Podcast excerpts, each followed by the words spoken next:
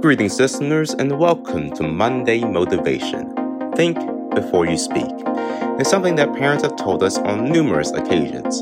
And yet, why is it so important? Let's dive into that. For the first reason, your first impression should be very important. Commenting on the unnecessary things another person has can ruin your reputation.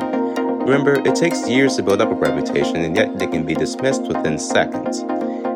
If you mess up, and especially if it's on social media, they're not going to let you forget that. With that being said, if you're on social media, you have to conduct yourself as if you're on thin ice. If you mess up once, it could ruin whatever your end goal is. So, what is the second reason? Keeping your mouth shut. There are times when you just need to wait and listen, and there will be times where it's acceptable to speak.